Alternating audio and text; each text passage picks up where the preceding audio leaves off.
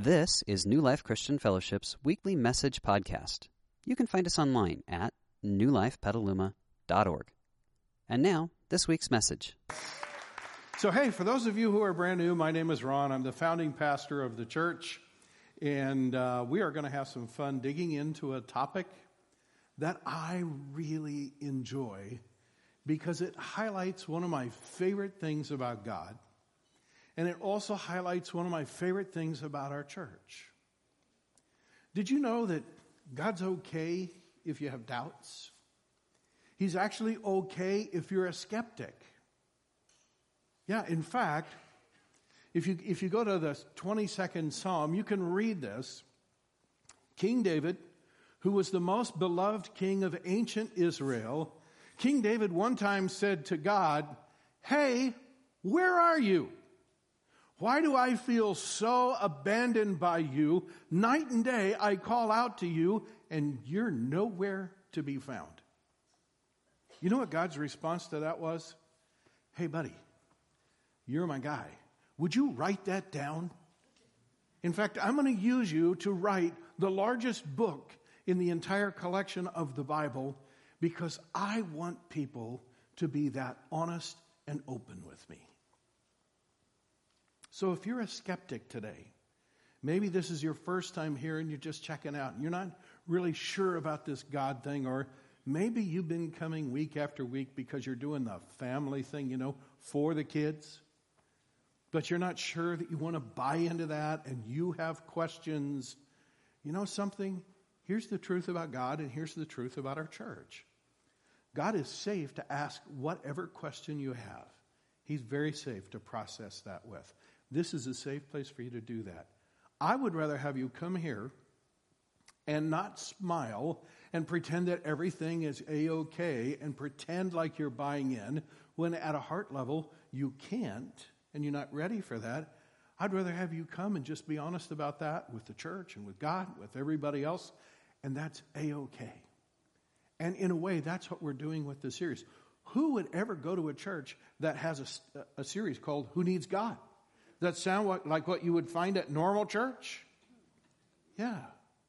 So, welcome for all of those of you who are brand new or skeptics or aren't sure where you fit in there. And today, we're going to dig a little bit into maybe several of, of us. This will be our past, and probably most of the people in the audience, maybe all of you will relate to a certain part of what we're going to talk about. So, I just want to start with a confession. I want to start with something right up front, and that is this. No matter what we believe about God, it leads to some unsettling realities. So, on the faith spectrum, let's jump all the way over here and let's start out by talking about what I would consider pure atheism. Actually, it's not what I consider pure atheism, it's what the modern day proponents of atheism, these are the heroes of that movement. These are the things that they say. If you're going to be an atheist, you have to believe in the illusion of the mind. In other words, you're just a collection of molecules. It's a chemical reaction that's going on. You happen to, those molecules happen to have formed into the, the form of a human being, but you don't have a spirit. You don't have a soul. There's nothing to you other than just a physical and chemical reaction. The illusion of free will. Since it's a chemical reaction, you just think you have a choice. You don't actually have a choice. It's all been determined for you, and you are living out whatever that collection of molecules is telling you to live out. The illusion of value, you don't have any value above. By the way, you could just as well have formed into a rock. So there's no difference in the value between you and a rock. You're both just combinations of molecules. And, and so any value you have, you have taken on yourself, or someone has tried to convince you that you have it, but you really don't. And last of all, the illusion of morality. If it's all an accident in the cosmos, of how these molecules mysteriously came together, then there is no real sense of right or wrong. No one can be held accountable. Morality is actually the name that we put on the preferred behavior we would like other people to have. Now, I don't have to tell you, If we all lived in a world where everyone believed that, would that be a scary place? Yeah. Yeah, there, there's some really unsettling realities. Let's jump all the way out here to the opposite end and let's talk about Christianity because it has its own unsettling realities. For instance, the one thing you'll be taught in Christianity is that it was designed for you to have a relationship with an invisible God. You're supposed to talk to Him. You're supposed to listen to Him. You're supposed to process things with Him. My friends, if it was anybody but God, we would say you're psychotic. True? Yeah. That's an unsettling reality. Paradoxical truths. Much of what Jesus taught us are absolutely, those principles are not intuitive to us. For instance, Jesus said, the way to find your life is give it away. The way to get to the top is become the servant of everyone. If someone hits you on the right cheek, what are you supposed to do? Turn the other cheek. Is that natural to anybody here? If it is, you're weird. Every one of those things is not natural to any of us, and yet those are the things that Jesus taught. Let's talk about non negotiable morality. We are Americans, right? We don't buy into anything we don't get to vote on. That's hardwired into us. And yet, Christianity hands us a morality over which we have no vote, no, no input, no say. God says this is right, and we are taught He has a reason for saying that. And even if we don't understand that reason, it's important for us to buy into that. Yeah. And then, last of all, injustice for all. I find this one really interesting. And we have a whole sermon coming up on this later, so I'm not going to jump into it. But if, if you read the Bible, you understand injustice for all is a nice phrase describing grace. That's what grace is, where everybody gets what they don't deserve. And I find this so interesting about us as human beings we usually don't settle in and feel comfortable until justice has been served. Does it ever bother you when people get away with stuff? Yes or no? Does that bother you? Yeah, unless it's you. I'm all for this injustice stuff if it's me, right? It's when God gives it to other people that it bothers me. Yeah, it's not actually natural for us to choose grace. So these are some unsettling realities. Now, Kevin very, very masterfully taught us last week something that's unsettling is not a test for truth. Oftentimes, truth is unsettling. So whether it's the it's whether it's the realities of what the atheists would have us believe, that's unsettling. This is this is Christianity, pure Christianity. Let's take something else that's probably in the middle because few of us in our childhood were probably given pure atheism, and few of us were probably given pure Christianity. Most of us were probably given something like this, which I call the God of the No Testament. And if you're not familiar with the Bible, there's an Old Testament and a New Testament. Those are the two major divisions. And the problem with this God is he's not found in either one. But the amazing thing is, many of us got this God at a church. Does that seem odd? That you would be taught about a God that's not in the Bible, but you learned it at church? So, to be honest with you, many people who are in my line of work, they're pastors or priests or, or rabbis or rectors or whatever else they might be called, have used fear and guilt to manipulate people. And they've done it in the name of God and said that's how God works demanding. You know, God wants it all. And don't hold out on God, right? If you grew up in a church, you probably heard that. God wants it all. Don't hold out on God. And if you do, He's going to get it all in the end anyway. And you know, there's a little phrase that I never heard in church, but I actually believed it. If you don't comply, you're going to fry. I should go into marketing for legalism, don't you think? Yeah, that was sort of what we were taught. God is condemning. You know, God's perfect, and nothing you do will ever be perfect. Therefore, nothing you do will ever be good enough for God. It's sort of the Santa Claus thing. He's making a list and checking it twice. He's what? Going to find out who's naughty or nice. We'll come back to that in a little bit. And it's more of a tradition than a truth. I bet there's a bunch of you that your parents said this to you when you were a kid. You are going to go to church with me. I had to do, my parents made me do this, and by golly, if I had to do this, you're going to do this, right? Until as long as you live in my house. Because in our family, this is what we do. Hmm. That's kind of unsettling, too, isn't it? Yeah. Because the truth is, no matter where you land on the faith spectrum, there's a portion of it that's just unsettling, even though somewhere in there, truth probably resides. We're going to dig into that a little bit this morning.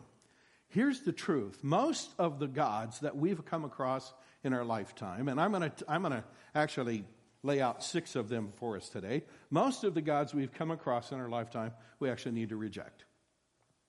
And so we're going to take a look at six of them that we get fed by the media, or they come from the gossip mill, or they come from somebody down the road who's actually mad at God, or we got them from our parents, or we learned them from a church. These are all God, what I would call God imposters. They're the gods of the No Testament, and we actually need to reject them. And at this point, I actually agree with one of the world's most well known atheist, Richard uh, Dawkins. Here's what he said We are all atheists about most of the gods that humanity has ever believed in. Some of us just go one God further. And we're going to talk a little bit about that. But most of the gods that we've been given, we actually need to reject because they're God imposters and they actually damage our faith. And so here are two big questions that I want to start out with today. What if God isn't who or what you think he is? And maybe stated a little differently, it goes like this What if the God you think you're supposed to believe in doesn't really exist? That would be sad, right? Where you're thinking you're supposed to buy into this thing and it doesn't actually exist. So let's look at some of these things. The Apostle Paul, who was personally trained by Jesus, actually postured this question to a group of people that he talked to some 2,000 years ago on the top of the Acropolis in the middle of, of the Grecian city, Athens. And he said this God's purpose. By the way, he had just strolled through, you've been through a cemetery, right? All of us have. Well, Paul had just browsed through what I would call a garden of the gods. So in Athens, they had this place where they had all the idols that they worshiped and they had them all stacked up there. And it was sort of like a, a god cemetery, except it was an idol garden of the gods.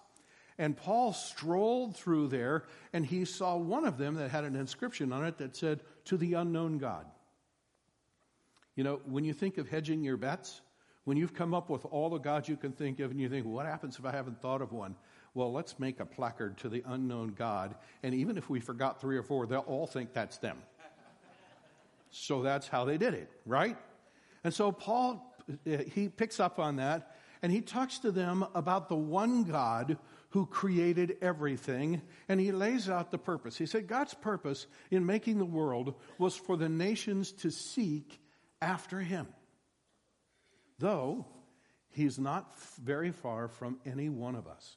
For in him we live and move and exist. As some of your own prophets have said, we are his offspring. We are his children. And since this is true, one of the fundamental things that Jesus taught and that the writers of the, of the Bible taught is that you and I are actually the children of God, that he's our eternal Father.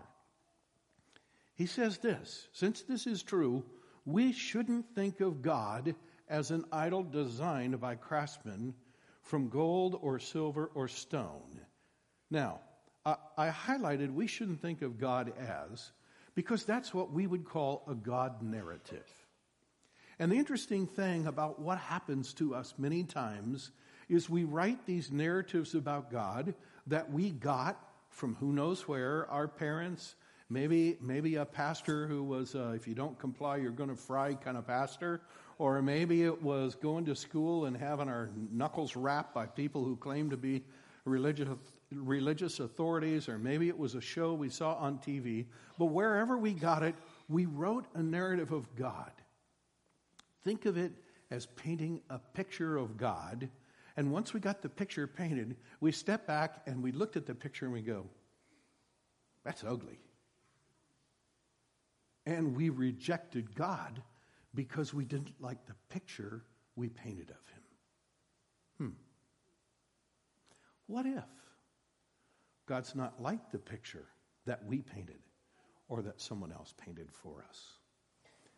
In her book, The Case for God, Karen Armstrong wrote this Many of us have been left stranded without an in, with an incoherent concept of God. We learned about God about the same time as we were told about Santa Claus. But while our understanding of the Santa Claus phenomenon evolved and matured, our theology remained somewhat infantile. We'll come back to that word. Not surprisingly, when we attained intellectual maturity, many of us rejected the God we had inherited and we simply denied that he existed. Let's talk about this part the God that we inherited. This is the stuff that we learned wherever we learned it. And she rightfully says it's an infantile understanding of God that gets us in trouble. So let me see if I can illustrate this with a question that all of us who are parents have been asked, sometimes uncomfortably. Are you ready for it? Where do babies come from? right? All of you have had to face that reality. The interesting thing is, when it's a preschool child, you have a two word answer that works really well Mommy's tummy. That's where babies come from. Have you tried that answer on your teen recently? I'm pretty sure that's not going to do. Right? So you give the teen a different answer. It's not that you told your preschool child a lie. You just know that that answer is not going to work for your, for your teenage child. So to your teen, you usually say something like, well, babies come as the result of sexual intimacy between dad and mom. To which they go, ew. right? But they actually know it's true. But if it's a med student that asks the questions, you'll usually give an answer that goes something like this Babies are the result of a union of a fertile ovum with a viable sperm. And the med students go, Yeah, I'm on board with that. Yeah. Now, the interesting thing is, this is an infantile answer. And Karen is so right when she says, our understanding of God needs to grow beyond its infantile understanding.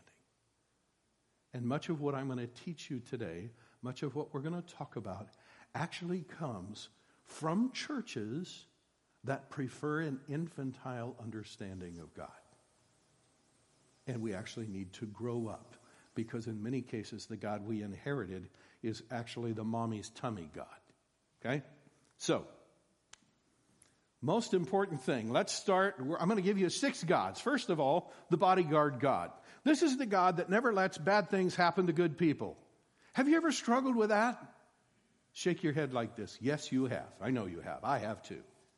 Because there's this thing on the inside of us that says if God is really God, then He's not going to let bad things happen to good people, and yet, as I look around, I have seen some really, really bad things happen to some really, really good people. And I would be much more comfortable with my theology if it all fit into a nice, neat little box. And the thing about this box that I really like is that the good people get all the breaks in life and the bad people just get broken by life. At least it would seem fair to me. I don't want to dig into that too deeply today, but I do want to remind you of this. Christianity started with a horrible thing happening to a very good person. Understand? Life doesn't work in that good things only happen to good people. That's a bodyguard God, that's a God impostor, and he will actually damage our faith because that's not the God of the Bible. Here's a second God that would be good for us to take a look at, and that is the on demand God. Now, if you grew up in a church that was big into faith, sort of the name it and claim it, believe it and receive it kind of church, that if you had enough faith and you asked God for something and it wasn't overtly selfish, that God was obligated to do it for you. Hmm. Do you realize that that's Santa Claus theology? How many of you can remember 34th Street? Remember the little girl Susan? Remember Kris Kringle? You know what Kris Kringle kept saying to her? If you believe in Santa Claus, if you really believe in Santa Claus, Susan, do you really believe? Yeah, yeah. You really believe in Santa Claus, he will grant your Christmas wish. Hmm. And then we could throw in the he's making a list, checking it twice, going to find out who's naughty or nice. And you know what we come out with? We come out with this theology of God that if you're good enough and you believe enough, God will grant you everything you want or need or wish for. Hmm. Can we just be honest about that? If God had granted everything you asked for as a 16 year old, some of us would be in big trouble right now. right? Massive trouble right now. That girl that we had a crush on, as life turned out, we're going, whoo. Or that guy, oh man, I can't even imagine what my life would be like. But at the time, you know what? We were saying, God, I'm not asking for much, just a date. yeah. Huh. That's the on, on demand God. Let's take another one. Let's talk about, hello, wow. That's a powerful punch. All right, here we go. Boyfriend God. Huh. This is the God that we think will always feel close to us, like our boyfriend or girlfriend, right beside us. And we will be so in love with him, and he will be so in love with us. And then there are times when he doesn't feel very close. I quoted to you a passage of scripture at the beginning where King David said, God, where are you? Why have you abandoned me? Those were his exact words. You promised to never leave me and forsake me, and yet I feel abandoned at this moment, and I'm crying out to you night and day, and you're not showing up. Hmm. Can I just straighten out one thing for us? God never promised that we would always feel close to him, but he did always promise to be close to us, even when we didn't feel like it because God would never subject himself to our feelings and our emotions. Did you know this? That Mother Teresa and Billy Graham both spoke of whole seasons in their lives where God did not feel close to them. Hmm. And I'm guessing if that's how it was for Mother Teresa and Billy Graham, anybody want to stack yours up against them? Yeah, I'm, I'm pretty sure it will be that way with us. This is another God impostor who can actually damage our faith because this, this God is not actually portrayed in Scripture. He doesn't actually exist. Let's talk about this guilt God. We anybody that struggles with guilt God? Of course we do. If you grow up in any form of a legalistic church, you know that if you don't comply, you're going to fry one of those. Yes. Well, the underlying message of guilt God is that God loves you, but he doesn't much like you. And in fact, nothing you ever do will ever be enough for him. All you can hope for is that somehow in the end, he will be gracious to you. Hmm. That's, you know, I have two questions to ask. The first one is this How's that working for you? Does, it, does that make you feel good? Does that bring out the best in you? Does that make you feel close to God? Usually, no, it doesn't. Not at all. And even more important, are the most guilt ridden people in your life, are those your favorite people to be around? Not usually. Intuitively, we know God has something better for me than this. And yet, so often, we, we, we somehow latch on to guilt God. And, and it becomes manipulative for us. And then, gap God. This is not Eddie Bauer God. This is gap God, all right? So, what's gap God? He's the answer to everything we don't understand or can't explain. How many of you have heard this? God works in, what's the next word? Oh, yeah. You know what that means? Anything you can't explain or don't understand? Well, that's God. There's something fundamentally wrong with that. You know why? Because gap God becomes the excuse for our ignorance. That's God. And we just write it off. And yet, God is supposed to be the motivation behind our learning, discovery, and understanding. Yeah, I want to tell you this. Any church, any faith system that encourages you to check your brain at the door and just believe, don't drink the Kool Aid. That's not from God. Gap God is not the God of the Bible. And let's go to one more, and that is the anti science God. This teaches that God can't be reconciled with science. All you really need to do is believe. I don't care who tells you that, it simply isn't true. And I'll dig into this just a minute. Um, did you know no Christian really believes that? Or if there are Christians, there are very, very few of them. Let me show you what I mean. Let's say that you're a parent and and you have a very, very, very sick child. And you pick up your child and you take your child to the doctor. The doctor asks you a few questions, takes temperature, blood pressure, pulse, all those sorts of things. And the doctor says, You know, I'm afraid your child has a very serious disease, but I won't know for sure until we draw some blood and do a test.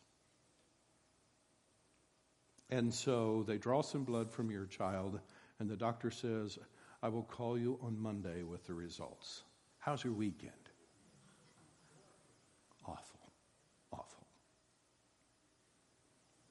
The phone rings on Monday, and you have caller ID and you recognize it's the doctor. How's your heart rate? Pounding, right? You pick up the phone and you say, Hello, doctor. And the doctor says, We have the results from the blood test back, and we think we know what's going on. And here's the answer we think God's trying to teach you a lesson. Are you on board with that? No. Tell me what's going on with my child. Because when it comes to physical health, we are all about science. Don't, give me this baloney about God can't be reconciled with science. Give me a scientific answer. Yeah. Now, there are some reasons for that. There's the question. Here's what you need to know everything that we discover in our world is actually a discovery of how God designed it to work.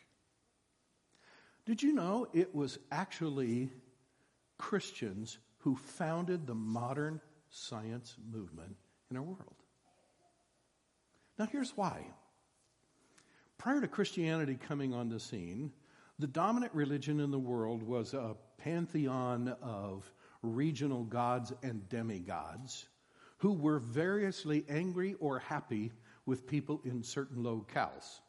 So, whenever a storm hit, what was the assumption by all the people who lived there? They had done something wrong, and God was mad, and that's why the storm came. There was no scientific explanation for that storm. There was a theological explanation for that storm. So it didn't do you any good to study the atmosphere, because in the end, it was all the gods who were playing with the natural causes in our world and making these things happen. Try being a scientist in that environment. It wasn't until the Christians came along and said, whoa, whoa, time out. Let's go all the way back to the first chapter of the Bible, and let's understand that maybe one of the most important things that's said in the first chapter of the Bible is not said about day one, two, three, four, five, or six. What might be the most important thing in Genesis chapter 1 is what God did on chapter on day 7. And you know what it says? Not only that God rested, God finished his creation. That God's no longer messing with the natural laws of our world. He set them all in order and all in place. And if you look at our world and you dig into it deeply enough, you will discover more and more about how God made our world work. And my friends, that is the basis of modern science that God no longer messes with his creation. He loves his people, but storms don't come because somehow God whipped them up overnight because he was mad about something. It's the, it's the basis of modern science. So here's what I want us to know. When our theology conflicts with a scientific discovery, we have a theological problem, not a scientific one. Now, you might have to sit with that for a little bit, but that's the truth. This is why the anti science God, it's nowhere in Scripture. That's not actually a real God. So, as we close, I want to give us an illustration because I grew up in a legalistic church, well intentioned people, loved God dearly and deeply, loved me dearly and deeply, but it was more of the if you don't comply, you're going to fry kind of variety. And most of the kids that I grew up with, once they got in college, they were gone and they didn't come back, which is really sad. So, I have a couple of pieces of food here. Okay? So, inside here is a burrito. I know. It's a great burrito, okay? It's made with organic meat. It has organic rice, organic beans, organic vegetables. It has non GMO sour cream. It has non GMO cheese on it. It's awesome. In here, I have Twinkies. Isn't that awesome? They look a little bit alike, don't they?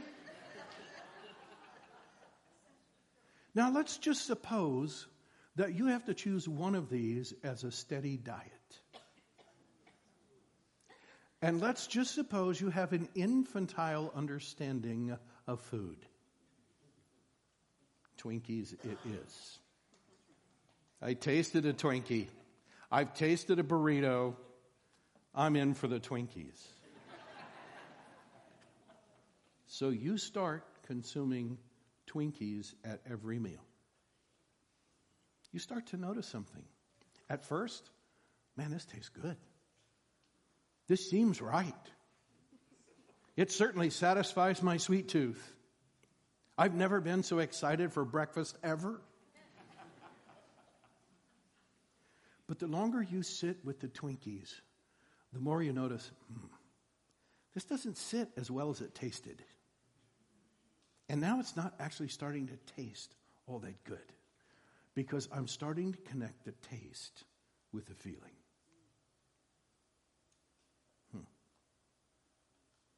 Because even though somebody said this was food, what if food is not actually what you think it might be?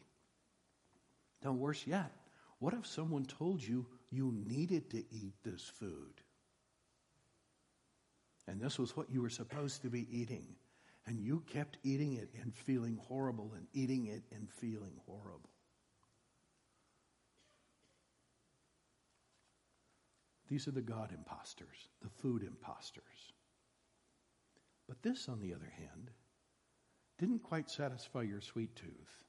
But you noticed every time you ate it, it sat so well and you, you didn't have the Twinkie energy dive. You know what I'm talking about? The jitters and then. Uh, yeah. This, you had the real stuff. Because this is real food. You know what our biggest danger is? And some of us did this. We threw the burrito out with the Twinkies. We threw the real God out with the God imposters. And we said, church doesn't work for me. Yeah, I've had all the church I need for a lifetime. So, you know what the real big takeaway is from today's message? Don't throw the burrito out with the Twinkies. Got it? Don't throw the real God out with the God imposters. Because the real God, the longer you sit with him, the better you feel. So, what can we do with this? If you are a believer, there it is. There's the big takeaway. If you're a believer, here's what I want you to do this week just take some time to look for remnants of the old God imposters in your life because they're not. I've, I found this in my own life. When I kicked out the God imposters, they are persistent and they're prevalent. They are everywhere and they love to come back. Okay? So take some time to sit with God and, and, and, and work through some of that. And if you're a skeptic or curious, then I want to invite you, give yourself permission to look beyond these no testament gods that I know you've been exposed to, to see if there isn't a God who's actually worth believing and worth following. And that's what we will dig into in the coming weeks of this series. Let me pray with you. God, thank you so much for this group of people. Thank you so much that in spite of the misinformation that we've been given about you so often from so many different sources, and, and in spite of the narratives that we have written about you, and, and in spite of the fact that many of us turned around and walked away, thank you so much that we're here today. And that we're giving you a chance to actually reveal your true identity to us. And would you help us not to throw you out with the false gods? Thank you so much. I pray in Jesus' name. Amen. God bless you. Have a wonderful week. We hope you enjoyed this week's message. You can find more information about New Life, including contact information, at newlifepetaluma.org. Thanks for listening.